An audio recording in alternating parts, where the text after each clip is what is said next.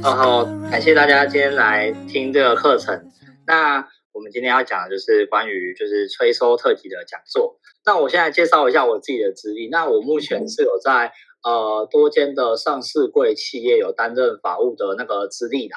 那目前有着丰富的催收账款跟契约，还有法律文书的撰写经验。那这边的话，我们可以帮助你做到什么事情呢？我们可以帮助你做到就是呃车祸以及商业的谈判，还有就是刚刚上面讲到的，就是各种的法律文书的撰写。那这边的话，我个人的资历还有通过就是关于那个金融研训院那边的债权委外催收人员的专业能力测验，还有就是信托人员的测验这样子。那大概是简单介绍一下我自己。这个是我们今天的目录哈。那我们今天的目录就是呃有关于就是你看，首先有一个第一个是呃没写契约就没有效力嘛，这应该大家都很想知道。那再来就是对方如果没有照我们计划好的合约的 SOP 走，那怎么办呢？这时候我们还会认识一个新的名词叫做执行名义。嘿，那这样之后我们还会认识另外一个新的名词叫支付命令。那诉讼打赢后会自动拿到钱吗？我们就是常常大家都听到说，哎，诉讼哦，好不容易我我完全胜诉了，那胜诉之后法院就会把钱汇进来吗？我们来认识一下到底是不是这样子。那再来就是会是呃，什么是强制执行？然后会让大家认识一下。好，那再来我们今天先进到第一个主题。那这边的话，呃，大家可以看一下这个案例情境哈。当初我们有约到，就是呃约定好的那个合约上面写说，哎，十天内要付款啊，怎么过去十五天大家都还没有去付款？那就是打电话过去询问对方的时候，都换来一句，哎，急什么啦？会给啊，这样子。这个大家应该。都略有耳闻吧，对，那这个时候就是我们还没有把货品给对方钱的时候，对方都会很客气啊，跟你讲说，哎，拜托你快点啊，这样子。然后交货后，大家就对你说，哎，就是哦，不要一直催啦什么的哦，尾款会给啦，这样子，大家就会对你有各种冷嘲热讽啊，还会就是呃，就是刚跟你讲说，哎，要折扣啊，要你不给我折扣的话，我就就钱都不给你啊，这样子就会一直拖你。那遇到这种情况的话，我们要怎么办呢？好，那首先我们先要来确认说。呃，双方谈的条件是不是有，就是像刚刚讲到有签合约？那如果有签合约的话，我们就会照合约的条款去履行。哦，这是第一个要点。那再来说，哎，那可能会会有人会有问说，哎，那这样子没有合约就没有救了吗？哎，不是哦。合约的话，其实我们依据民法的一百五十三条第一项这边呢，当事人如果互相表示意思一致者，就是如果没有我们明示还是默示的话，不管。就是只要当事人双方的意思是合致的，那这样的话，我们的契约就会成立。好，那所以可以就会得知说，呃，不管双方怎么谈的条件，只要双方最后达成共识的话，我们就会受到契约的拘束。好，等于说就是，呃，我们用白话文来讲的话，就是等于说你要用十块买，我会用十块卖，那就会成立了。好，那再来第三个，那为什么大家都还是明明明明当初有讲到说，哎，没有合约，可是大家双方意思一致就会受拘束了嘛？那为什么我们还要用书面的白纸黑字写合约呢？因为在实务上，当双方进行到诉讼阶段的时候呢，呃，主张对自己有利事实的一那一方呢，就要去去需需要负起那个举证责任。那这边的话，我们民事诉讼法有两百七十七条有规定说，当事人这个规定就是，呃，如果有利自己的事实的话，就要去举证这样子。所以大家还是会用书面去写，然后让自己可以提出有力的证据。好，那什么是举证责任呢？简单来说，就是凡事要讲求证据嘛，大家都是这样讲的。那如果你有去主张到双方有达成共识的约定，那就有办法去证明这件事。例如说，呃，LINE 的截图啊，电话的录音啊，证人啊，email 的记录等等。好，那这些呃，如果小明你上面讲的东西我都没有怎么办？呃，那很抱歉，我只能说你走到诉讼阶段，基本上输的几率就会非常高了。就是俗话所所所说的那个空口无凭嘛，所以大家都可以就是胡说八道，除非去侵害到他的权利啦。那为了避免这种事情的话，还是尽量在事前就把书面契约的大家把它拟定好，就不会去可以赖皮这样子。好，那顺便一就是有契约需求可以找我们，呃，顺便也配一下。好，那我们进入下一页。好，再来这边的话，呃，小明，我已经按照你所说的，就是有跟对方去订立合约。那就算上面写的一清二楚，呃，可是对方还是有前面讲的情形，要怎么办？呃，第一个，首先如果有合约的话，我们条件要去看一下怎么写的，是不是有明确去定义双方的权利义务。那特别要注意的点是说，哦，我们的那个付款期限跟如如何去付款，如何去支付这件事情。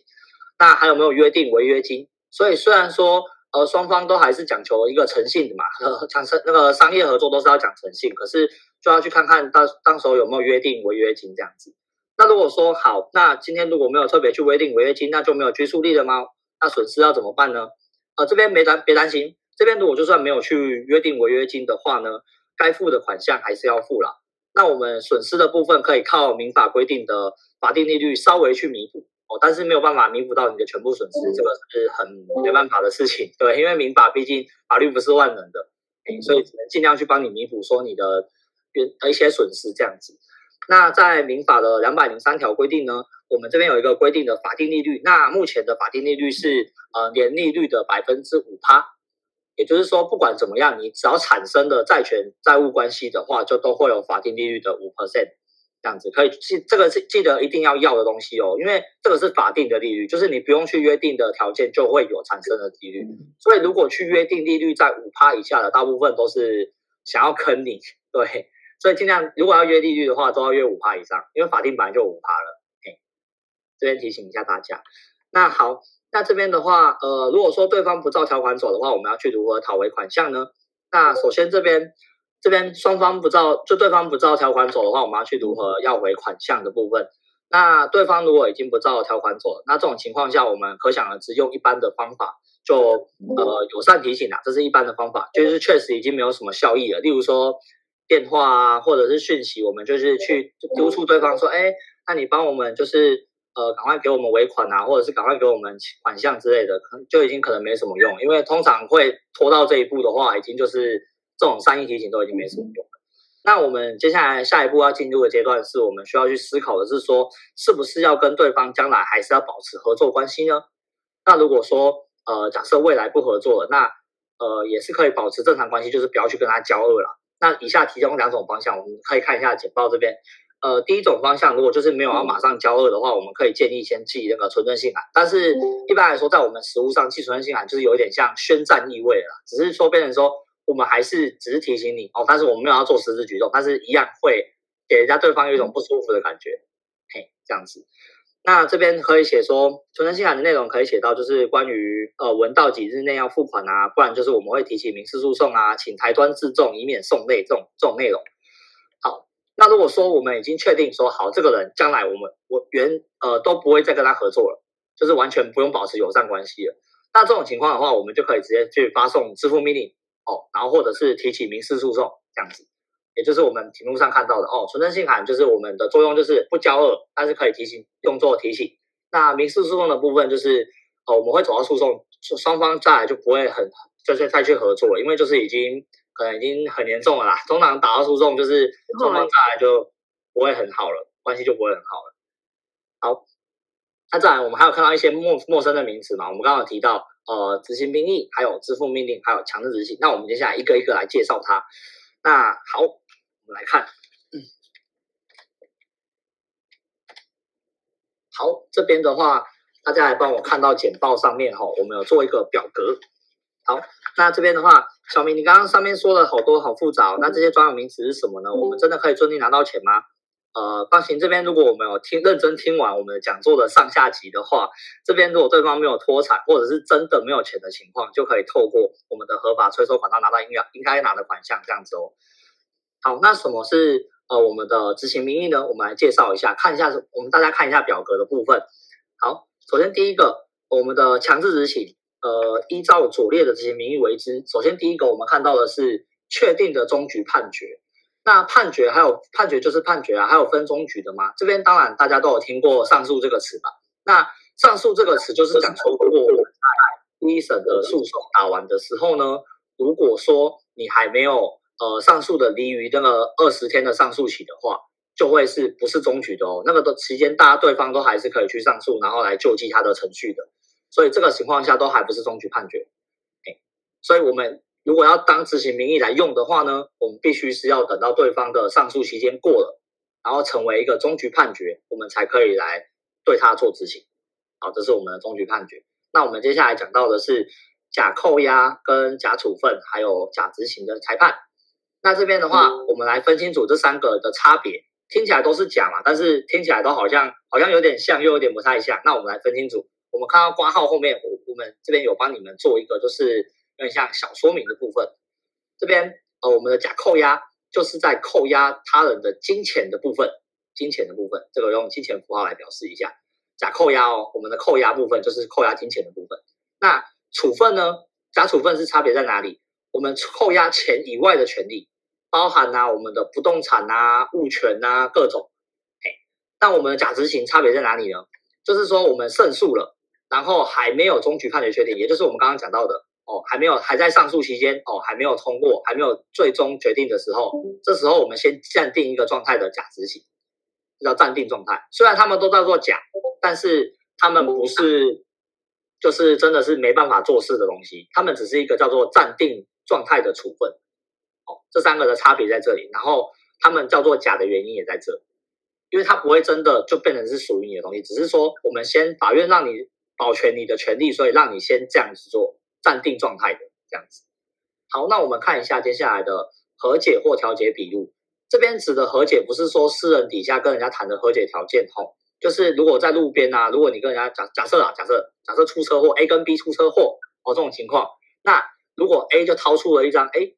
和解书，那这种情况下双方在当下签完名哦，那个不是哦，我们所谓的和解不是在不是在路边那种和解叫做和解，私底下谈的那种不算，而是要在法院上和解完毕的，而且要跟书记官记名笔录的才成立，就是我们要。到时候要去法院那边，或者是调解委员会调解，呃，区公所那边拿到的那个调解书，或者是调解笔录哦，这种东西才会是成立的。好，那再来注意一个是公证书。公证书这边的话，我们呃有一些契约啦，可以说去载，就是去请公证人帮我们去载明说可以进行强制执行。那“进”这个字的意思就是直接，直接就是不用透过诉讼，也不用透过支付命令。不用再去做一道程序，然后才可以强制执行。那这边的话，公证书只要帮你去证明说，哎，你这个你这个文书确实是有这个法律关系存在的，那我们就可以直接去做强制执行，就不用透过诉讼啊，不用透过支付命令，刚刚讲过的那些这样子。好，这是公证书的部分。那再来，我们看到的是，呃，法院对于抵押权或职权所下的裁定，哦，就是也是法院这边下裁定。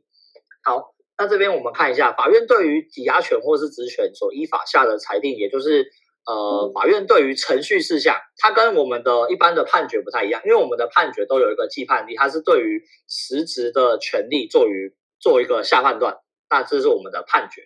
那可是裁定的话，它是对于一个程序事项所下的结论，对，它是差别在这里。好，那再来就是其他的作为执行名义者，就是他只要在文书上面载明说他可以作为执行名义的话，就可以作为强制执行的标的。那这些就是所谓的执行名义，这样子，让大家认识一下。好，那接下来我们来认识一下刚刚另外一个中的名词，叫做支付命令。好，那什么叫支付命令呢？首先，呃，刚刚我们介绍完，呃。执行名义，那接下来我们就可以知道哪些是可以做强制执行的法律文书了嘛？那我们接下来就是要看一下没有载明在强制执行法第四条上面，但是同样有执行力的法律文书，哦，就是就是就是支付命令的定义。那支付命令是什么？大家都没可能应该没听过。那从这边的话，我们可以看一下我们民事诉讼法的第五百二十一条的第一项，呃，这边有讲到债务人对于支付命令就是没有在法定期间提出异议的人的话。支付命令就可以作为执行命令，所以它也是执行命令的一种哦。那所以说，呃，法院它不用去经过诉讼程序，只要经过的书面的形式的审查，也就是说，他不会找被告过来问，他不会找被告过来问，就他只会跟你讲说，哎，我们这边只要看到你的书面哦，你的你递上来的资料全部都是很 OK 的，那我就可以帮你去发布执执那个支付命令这样子。那比起诉讼，它确实方便很多啦。就是不用去经过繁杂的辩论啊，还有调查程序，因为一般来说，我们只要去走诉讼的话，呃，法院这边都会请我们说，哎，那我们双方，呃，原告这边要提出对你有利的事实，然后所以你要去对对你有利的事实，然后去做辩论。那被告也是说，你要提出可以反抗原告这边的证据的东西，叫我们通常叫答辩啊，答辩。那这边答辩的话，也是会有需要调查证据，这双方都会提一些证据上来说，哎，法院你帮我裁决公道啊，这边的话。呃，假他欠我二十万啊，什么之类的，这种情况下，你要你要提出说，哎，那你为什么欠他二十万呢？你要提出一些证据嘛。所以这个情况下，我们的支付命令就可以省去这些东西，都不用这么复杂。只要你的书面递上去的东西，哎，让法院认为说你的是 OK 的，那这样我们就可以发动强制执行了。所以差别就很在这里，就是可以不用经过繁杂诉讼程序，它其实蛮便利的哈。好，那这边的话，我们这边可以看说，就是今天不是说法院发布了支付命令就可以直接拿着支付命令去执行哦，我们还要再拿到另外一样东西，叫做哦没有，首先要先有一个前提条件叫做呃债务人去没有去提出异议哦，因为你看我们这边的荧幕上哦，这边有写到我们是书面形式审查嘛，好，那这边还有一个条件叫做二十天上二十天的异议期间。哦，对方对方收到支付命令之后，他会有二十天可以去提出异议。哦，就是因为之前这个有发生过一些案例，就是诈骗集团他们乱发支付命令，然后就后来法院才说，哎，那这样的话要去规定一个 异议的期间，让大家可以去对于没有存在的债权去做抗议啊，不然这样子会导致说诈骗集团随便都可以跟人家收钱这样子，所以就会很糟糕，所以就不行。所以我们现在就是，他要前提是债务人没有去对那个我们的支付命令发送的东西去做异议。好，那再来，呃，对方提出的异议要怎么办呢？呃，代表说对方有在仔细看法律文件啊，就是不是收到之后就像鸵鸟心态一样，直接把法律文件丢在旁边这样子。对，那而且他可能具备有些许的法律知识，但但但这不影响我们对于款项的催讨，后续只是将会将我们的支付命令转成起诉，哦，是转成起诉。如果对方去做异议的部分。好，那这边的话，我们的条文是定在民事诉讼法的第五百一十九条了，就是呃，债务人可以去对法定期间去二十天，这边二十天法定期间去合法提出异议，那支付命令会在异议的范围内施行效力。哦，但是它施行效力的时候呢，也不会说完全就没有用哦，它会说变成说把我们的支付命令呢视为起诉或申请调解，这种情况。好，那这边的话，呃，我们这边还有第五百一十九条的第二项是。呃，督促程序我们会把它作为就是诉讼费用或调整费用的一部分，所以我们的呃，一开始付出去的那个钱不会说直接就不见了，而是说法院会把它转到裁判费的一部分，所以这个大家不用担心。而且它支付命令有一个好优点，就是它只要五百块，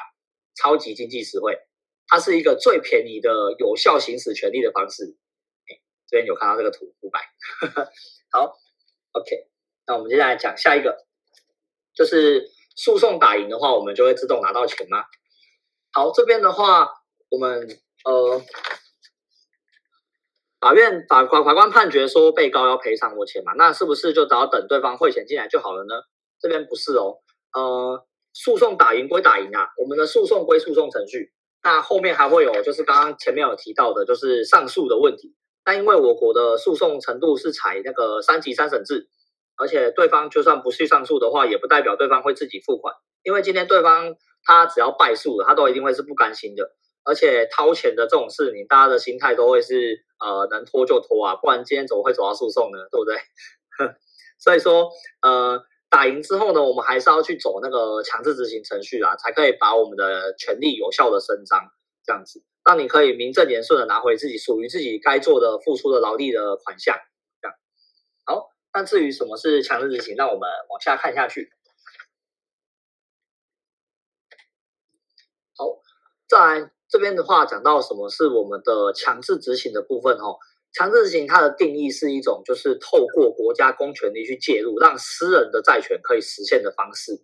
那这边第一步，我们应该要怎么做呢？首先，我们刚刚上面有讲到，就是执行名义的部分嘛。那我们的执行名义呢，我们要拿着它。去国税局那边去申请调阅债务人的财产跟所得，那这边的话去调阅的话，都要支付给国税局办理的手续费五百块，一样是五百块。呃，财产跟所得都是各两百五，所以如果可以实际执行的时候，你可以依照你的要求去呃决定说你要调哪一个，这样子各各两百五这样子。好，那接着我们要来判断说我们执行的这些东西到底有没有去。呃，有没有实际的利益？我们简称实益啊，实益。那总不能说，因为债务人有欠你两两万块，然后看到债务人有房产、豪车，全部都要去执行吧？这样子是不行的哦。因为这样子不但不能回收，而且法院还会把你驳回。因为呃，债权不不平等啊。因为你只有他，你只有对他有两万块的债权，可是他的房产跟豪车可能就是远远都超过那两万块啊。所以这样的话，你不能去执行那些不适当的标的，这样子。好，所以一般来说，我们最好用的就是去扣薪水跟查邮局存款这部分哦，然后还有去请法院帮我们查找债务人最新的投保资料，也就是说，我们可以请法院帮我们去做一件事情，就是呃，法院帮我们调查说这个人现在在哪里做投保劳健保的动作，然后就可以知道说这个债务人到底在哪里上班的，好，让我们知道说他在哪里上班，我们才知道说对哪间公司发动那个强制执行去扣押他的薪水嘛。对那再来，我们第二步要怎么做呢？第二步的话，就要开始来撰写我们的执行状啦。那写完状纸之后，我们指明哦要执执行哪些请求标的之后呢，我们去缴纳裁判费。那目前我们的呃强制执行的程序呢的裁判费的算法是执行标的金额的千分之八哦，也就是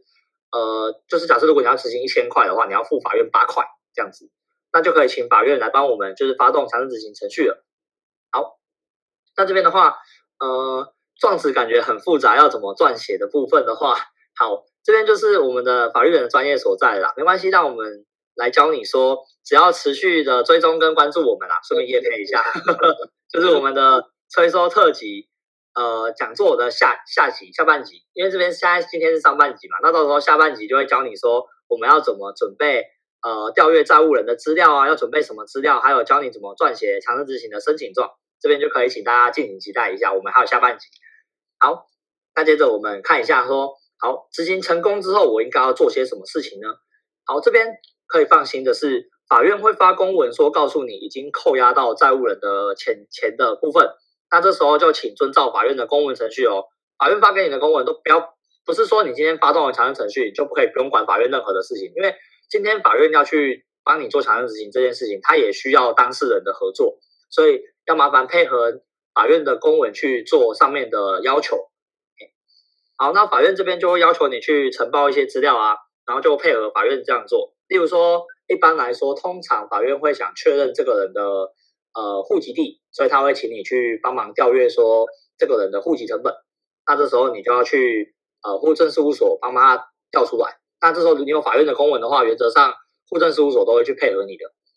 好那这边到最后一步的话，法院应该会要你提，就是如果已经确定有扣押到对方的钱，然后到最后一步的情况下，法院就会请你去提供你的账户影本，他他要知道你要汇到哪个账户这样子。